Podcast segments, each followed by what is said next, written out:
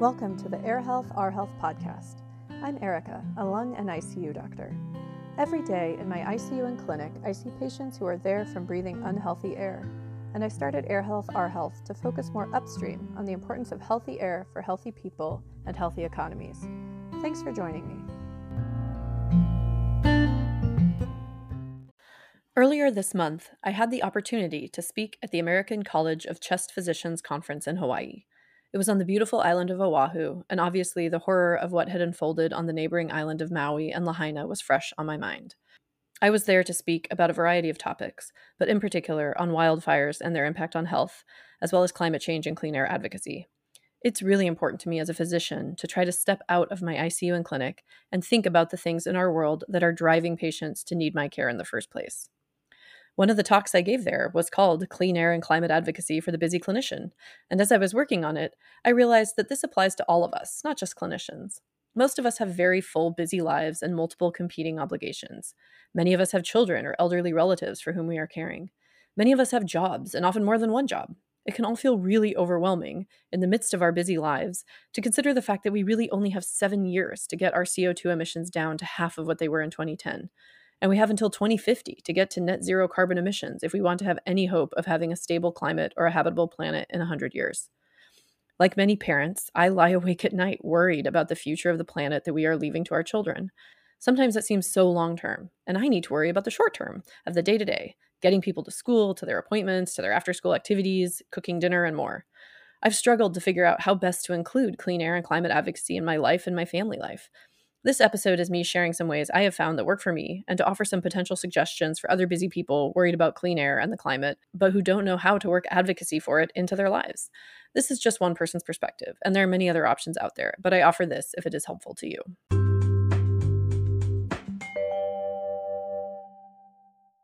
So what are we going to cover today? I'm basically going to catch you up to speed on all the information you need to be a climate change and clean air advocate in ten minutes. I call it Climate Change and Air Pollution one oh one. Then I'm going to talk you through a little bit of how you can step out of your regular routine and start to incorporate engagement options into it. And I really just want to emphasize that a little bit of effort really goes a long way. So I want you to listen to this with the idea that whatever time you actually have and whatever you actually find yourself able to do is enough. I think it's really important going forward to think about how we can weave advocacy into our everyday lives so it fits seamlessly into what we do. So first, climate change and air pollution one oh one. Climate change is sickening and killing us now. Air pollution is sickening and killing us now and at levels that are deemed safe. The burden of climate change and air pollution is not equally shared. Climate change and air pollution cost all of us money, and there are solutions at all levels that would benefit from you as an advocate. So, first of all, where are we now? So, according to the Intergovernmental Panel on Climate Change, since pre-industrial times, human activities have caused approximately one degree Celsius of global warming. We are already seeing consequences for people around us, nature, and all of our livelihoods. At our current emissions rate, we will reach one point five degrees Celsius between twenty thirty and twenty fifty-two. But the important thing to know is there's actually really good news in their last report, that the past emissions that we've already made alone do not commit the world to one point five degrees Celsius. I think there's a lot of fatalism out there, this spirit of, well, there's nothing we can do, everything's just getting worse, the emissions are continuing. But there really are things we can do. So to limit warming to one point five degrees Celsius, which is a very important threshold, C O two emissions need to fall by around forty-five percent by twenty thirty, and that's forty-five percent of twenty ten levels. To keep warming to one point five degrees Celsius, C O two emissions need to reach net zero by around twenty fifty. So what is actually happening to our planet with these greenhouse gas emissions? Well, if we continue to emit high levels of carbon dioxide and other greenhouse gases into the atmosphere, by the end of the century, we know that most of the United States will have maximum temperatures in excess of one hundred degrees Fahrenheit.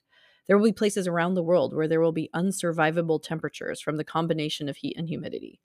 I think many imagine that we will be able to count on air conditioning or other strategies to save us, but we also know that power outages and brownouts often occur in times of high energy demand, and that people across the country and our world are already dying regularly from extreme events like heat. You can learn more about this in the Heat Kills episode from last month. We know that carbon dioxide in the air is basically a plant food, so increasing climate temperatures as well as increasing carbon dioxide in the air leads to increasing allergens. We have a longer pollen season in certain areas. The pollen can be more intense and allergenic. For more on this, you can listen to the episode from the first season with Professor Ziska about how pollen is changing because of climate change. Climate change is also fueling catastrophic events like heat domes, wildfires, hurricanes, floods, and droughts. Obviously, these catastrophes have happened prior to global warming activities. However, climate change is making them happen more frequently and with increasing severity. They can also combine to make natural disasters even worse. We saw this heartbreakingly in Lahaina, where drought from climate change coupled with hurricane-force winds and more led to catastrophic loss of life and community. These events not only cause destruction in the immediate term, killing individuals, destroying homes, workplaces, and communities, and displacing people in the region, they can also have health effects farther away. We know, for example, that the health impact of wildfire smoke is not limited to the area immediately around the wildfire. Increasingly, smoke from wildfires is traveling across countries and the world, impacting people thousands of miles away. When waters from floods and hurricanes recede, there can be significant mold damage and other building damage that limits available housing and more. These catastrophic events also force people to leave their communities. Droughts fuel food scarcity and instability around the world, fueling conflict in addition, and forcing people to leave their communities to find security. We have climate migrants who need to move both within their own country and across borders. Increasingly, this will become a source of conflict if we cannot come together to recognize that we all share one planet. The mental health toll of climate change cannot be overstated. I've already shared that I lay awake worrying about climate change, and I live a much more comfortable life compared to the vast majority of people on this planet. Kids face a more uncertain future because of it. The P T S D and fear following catastrophic climate events can be significant. The fear of these events happening to one's own community is very real. We know that rates of mental illness worsened in the aftermath of Hurricane Katrina and have stayed a significant burden. Climate change threatens our present and future in very real and very costly ways. Any time spent advocating to decrease its threat is time well spent. So that was climate change in a nutshell. What is happening because of the greenhouse gas emissions from our combustion of fossil fuels. To be clear, it is not just carbon dioxide that is a greenhouse gas.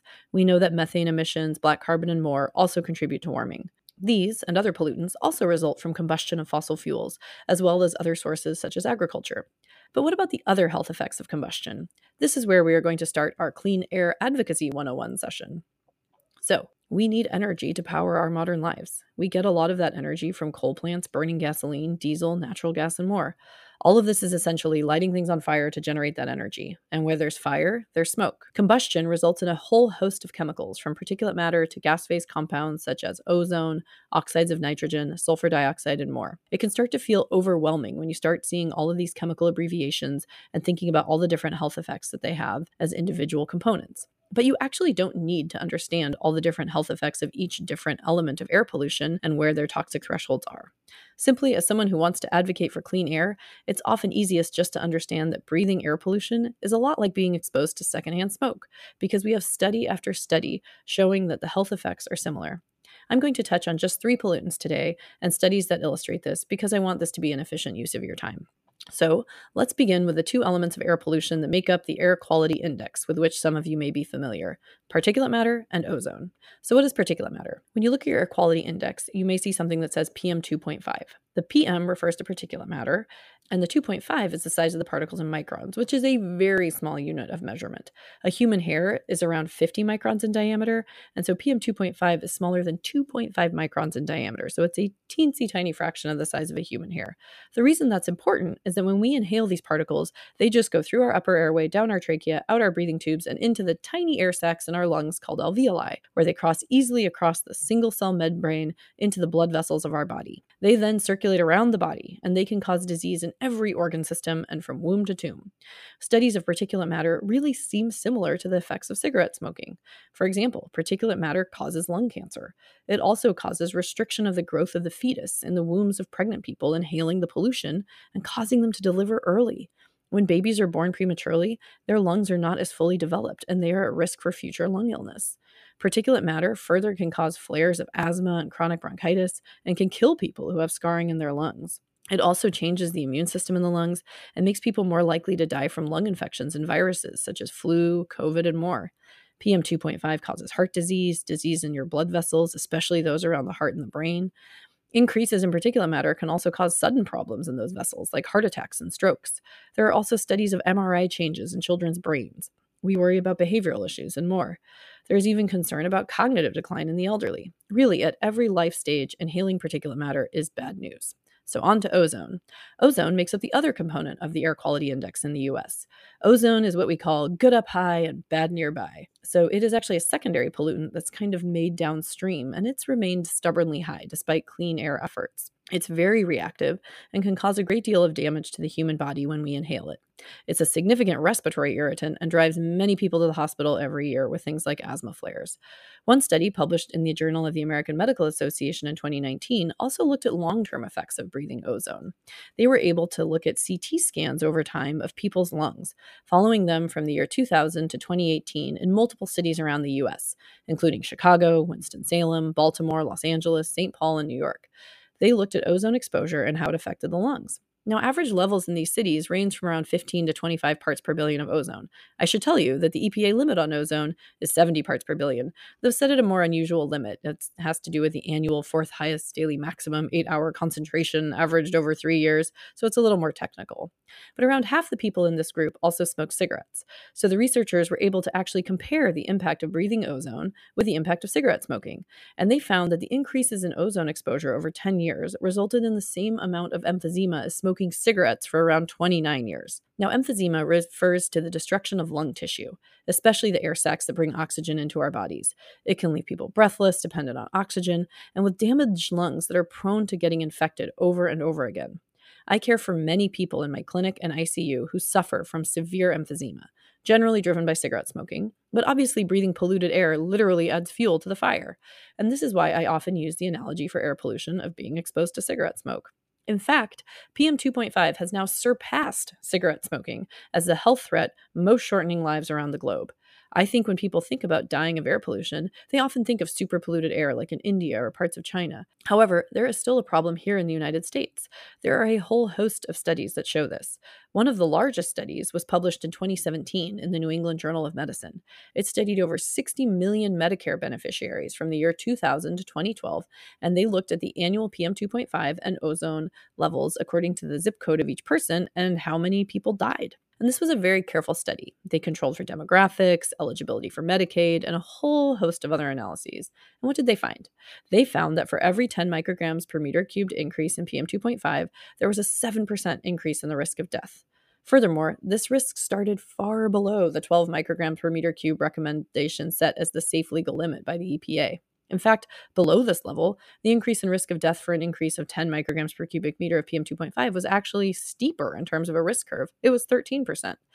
They also looked at the risk of an increase of ten parts per billion in ozone concentration and found that the risk of death, again, went up linearly by one percent for every increase. Again, this risk of death started as low as five micrograms per cubic meter for P M two point five and as low as thirty parts per billion of ozone and continued to increase up to ozone levels that are well below the current E P A standard. We see similar trends in other pollutant studies. The third pollutant I'll mention in this talk is nitrogen dioxide. Now, the E P A standard for this is fifty-three parts per billion, but we know from a host of studies that bad health effects can start below this level. For example, a study in twenty fourteen in the Journal of Exposure, Science, and Environmental Epidemiology looked at air pollution levels in Detroit, Michigan, and Windsor, Ontario over a two-week sampling period from two thousand eight to two thousand nine. They looked at levels of nitrogen dioxide as well as E R visits and hospitalizations for asthma for people between the ages of five and eighty-nine years old, and they standardized this to the overall age and gender distribution in the population. And what they found was that as the parts per billion of nitrogen dioxide started to increase, starting as low as ten and up to fifteen, they found increasing rates of people having to go to the E R or be hospitalized for asthma. Again, in the graph they publish in the study, its upper limit ends at fifteen, and the E P A standard for nitrogen dioxide is fifty-three parts per billion. Again, just to emphasize that just because someone is living in an area where the air quality meets E P A standards, it doesn't mean that their air quality is healthy, especially if they already have underlying disease. So let's go back to that New England Journal of Medicine study from twenty seventeen that showed that people were dying from P M two point five levels below the E P A standard of twelve. That risk was actually not shared equally. Men were more likely to die than women, for example, and that may be due to a greater tendency towards outdoor work or inhaling an increased dose of the pollution. Patients who were Black or of other minority communities also had an increased risk of death, and this was not explained by socioeconomic status alone. It really gets to something that we increasingly know that is very important whenever you're doing clean air advocacy, and that is that not everyone breathes the same amount of polluted air in any given zip code. For example, you might imagine a zip code that incorporates an entire town. One area of the town may have tree-lined areas, parks, single-family homes, and the other area of the town may have high-traffic roads near less expensive housing or multifamily housing with many people breathing the air of that local road. And this is something we always need to consider when we're thinking about the health impacts of air pollution. They are not felt equally, and it's important to understand the history of why this is. And for that, it's important to understand a concept called redlining. Redlining refers to a practice that was put in place by an entity called the Home Owners Loan Corporation, which was actually part of the New Deal emerging from the Great Depression.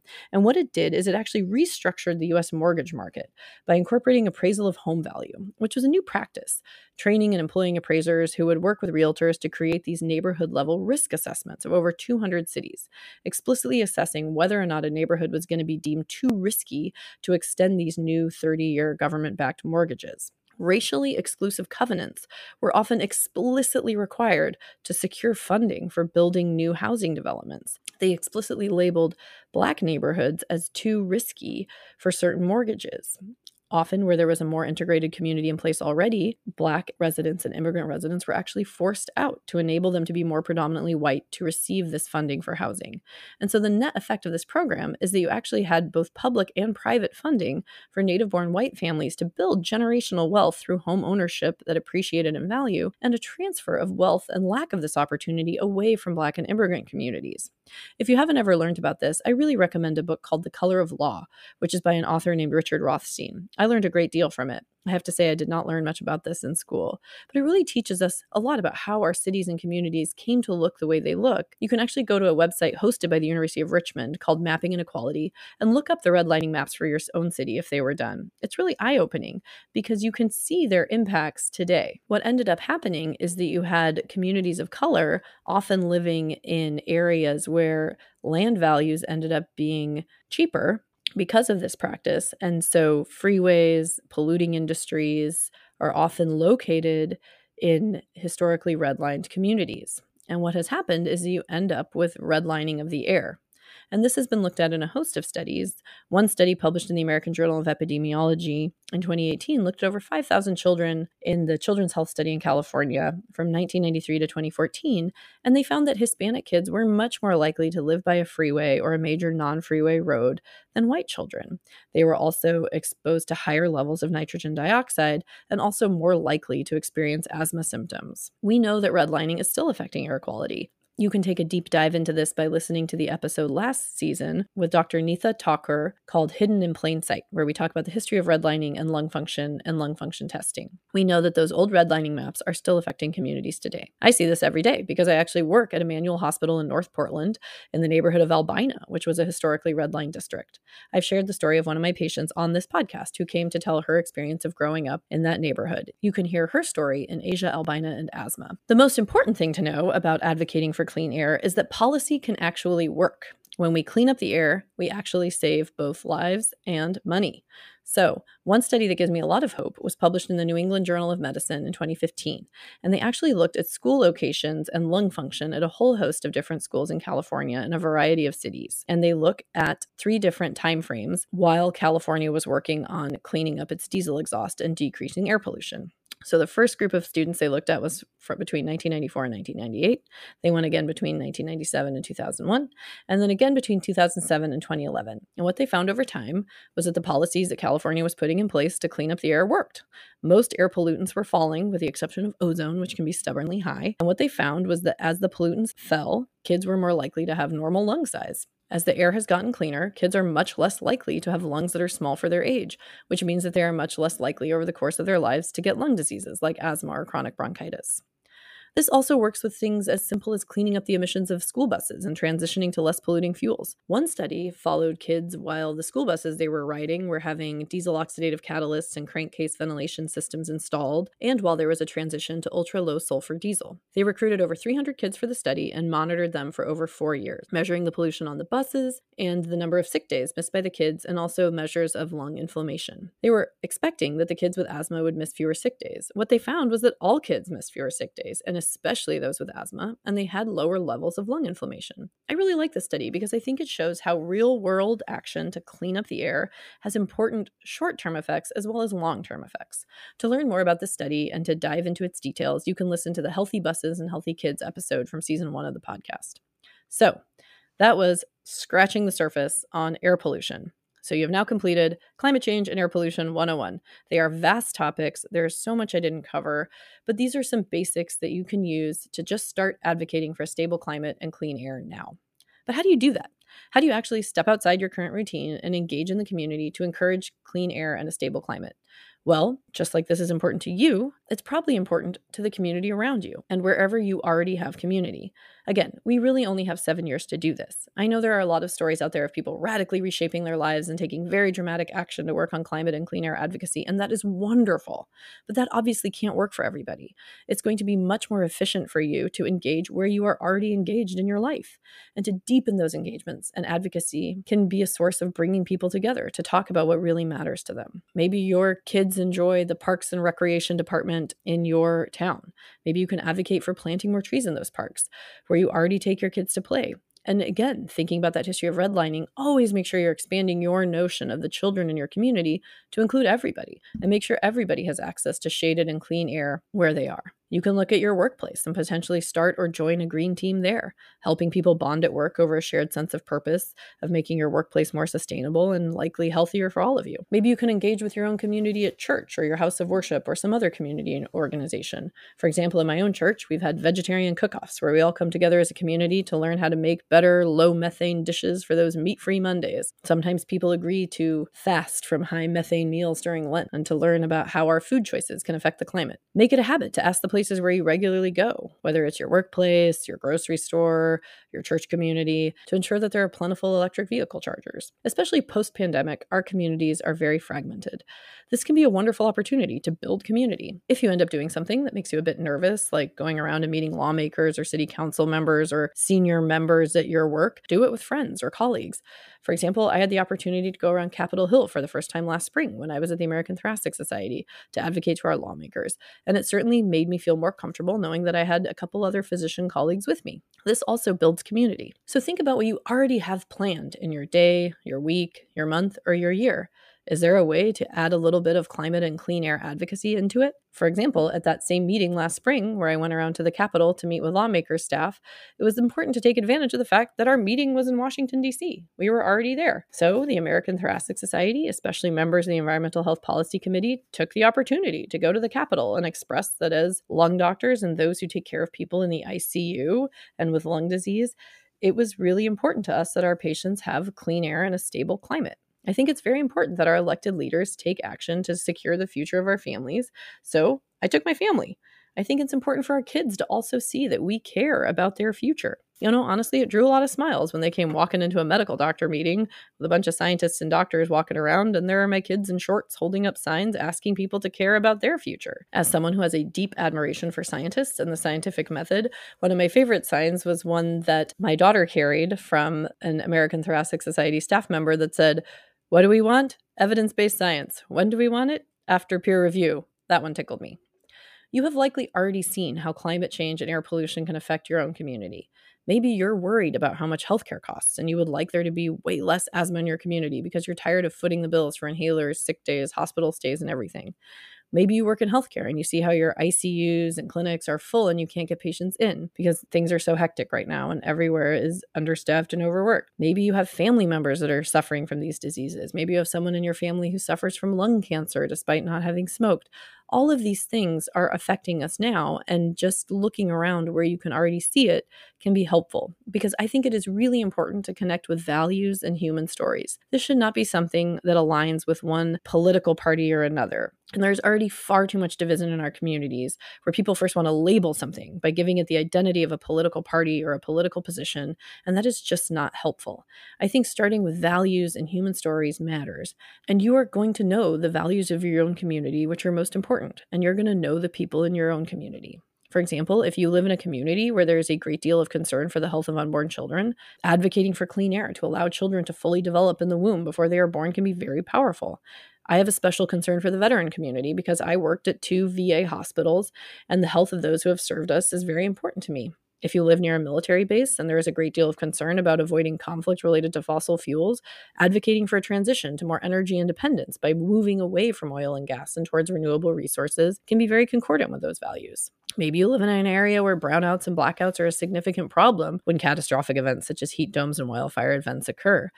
Any transition towards cleaner energy will need a strengthened grid, with potentially more decentralization. Ensuring we have multiple ways to keep people healthy in clean air and stable temperatures will be very important. So how do you talk to the people who make some of these decisions, who are outside of your immediate circle? Well, I think at first that seems very intimidating, but I think it's always important to remember that, ideally in a democracy, for example, elected officials are people. They are just like us, and they should, in general, as a group, reflect what we all want for our communities and our families and ourselves.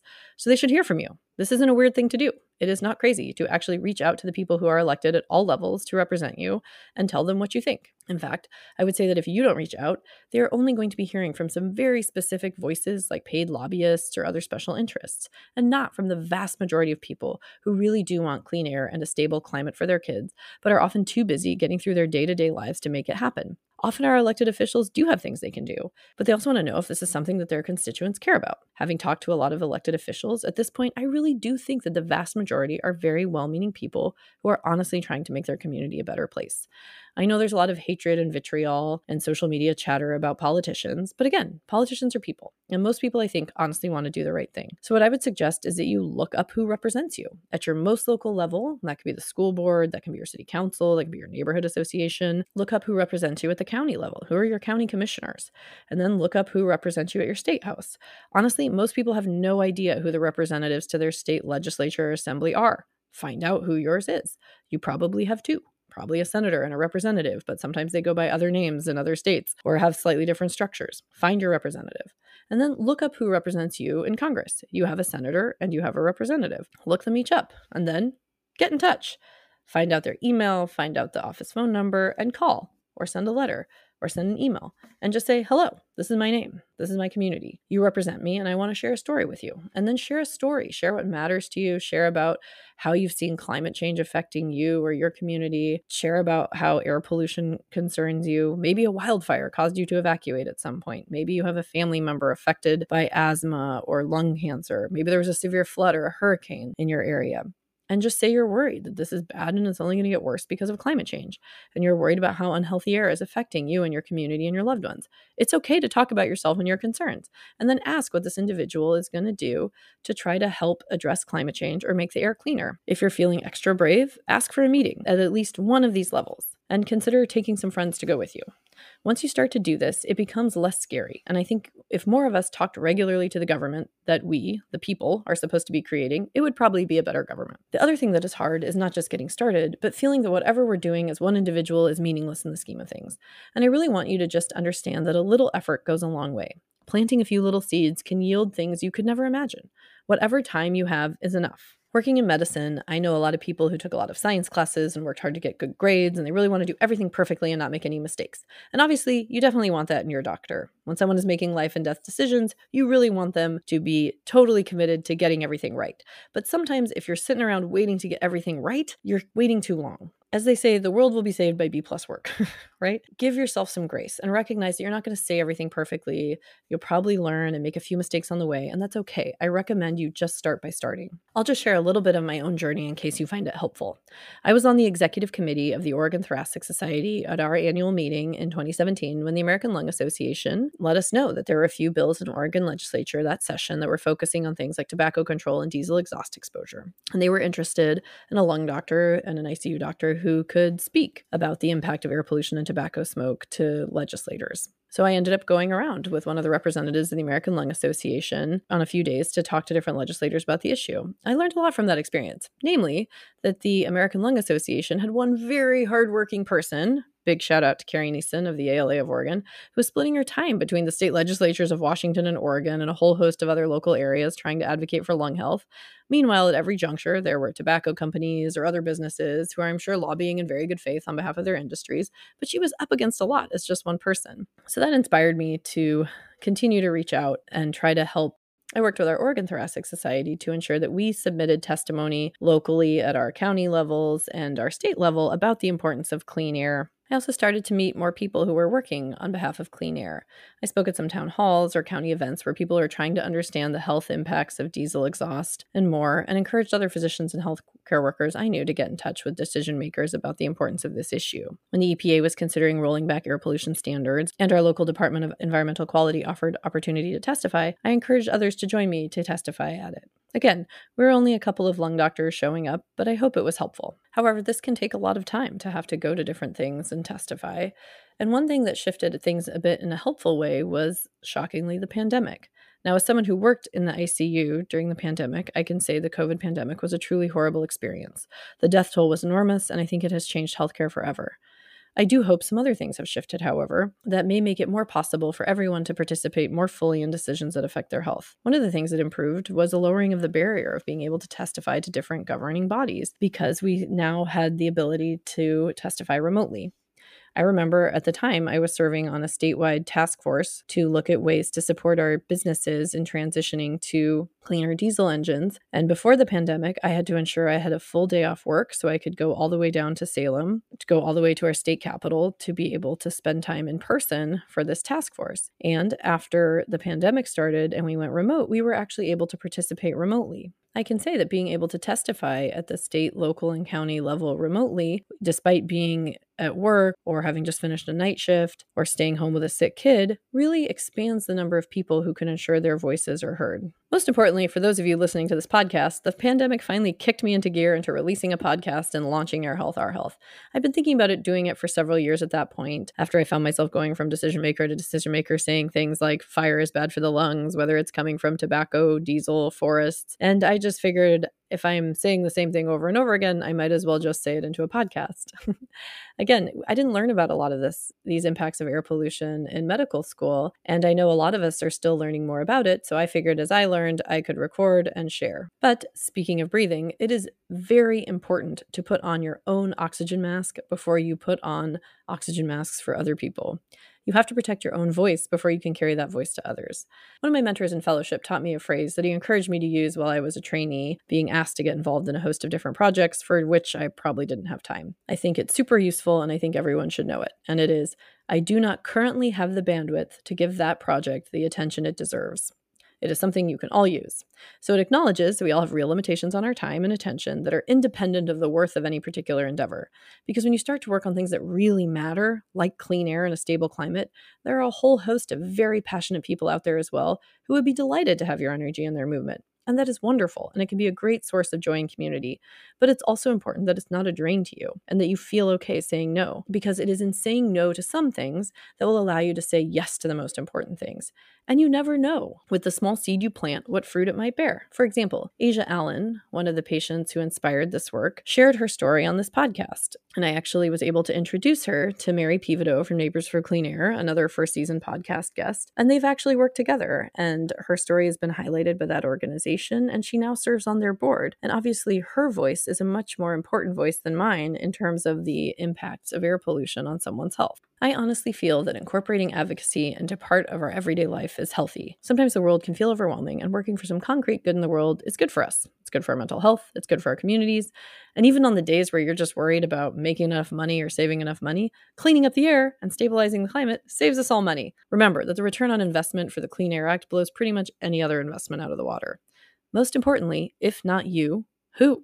We have seven years to get our carbon dioxide emissions to below half of twenty ten levels, and we need to be at net zero emissions by twenty fifty.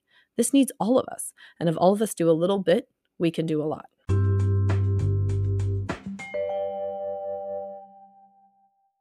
As a busy person, I have increasingly found audio mediums to be helpful for me to learn while multitasking. For example, I really enjoy podcasts, which is probably why I make one. I'm assuming, since you're listening to a podcast too, that you also find listening to materials to be helpful for your learning. So embrace that the whole message of this is to do what works for you. I have also found checking out books from my public library on the Libby app to be helpful to learn more. If you're interested in books on climate change, I can recommend one fiction and one nonfiction book that touch on what future paths we may take. In terms of fiction, The Ministry for the Future explores a fictitious account of the next hundred years and a variety of potential climate impacts and choices that individuals and countries may make, both devastating and heartening. I have definitely been thinking about this novel a great deal since I read it. In terms of nonfiction, and especially if you are looking for potential solutions, I recently finished All We Can Save, which is a series of essays by different individuals working for a stable climate, and it comes from a whole variety of backgrounds and perspectives. Most importantly, it really does focus on what can be done to provide some hope. I think about this often with our kids. The climate crisis is going to be put on their shoulders regardless of whether we teach them about it or not. There are many people who want to not talk to our kids about climate change or spare them from learning about it. But the only option then is that they have a very rude awakening one day at the world which we are leaving to them.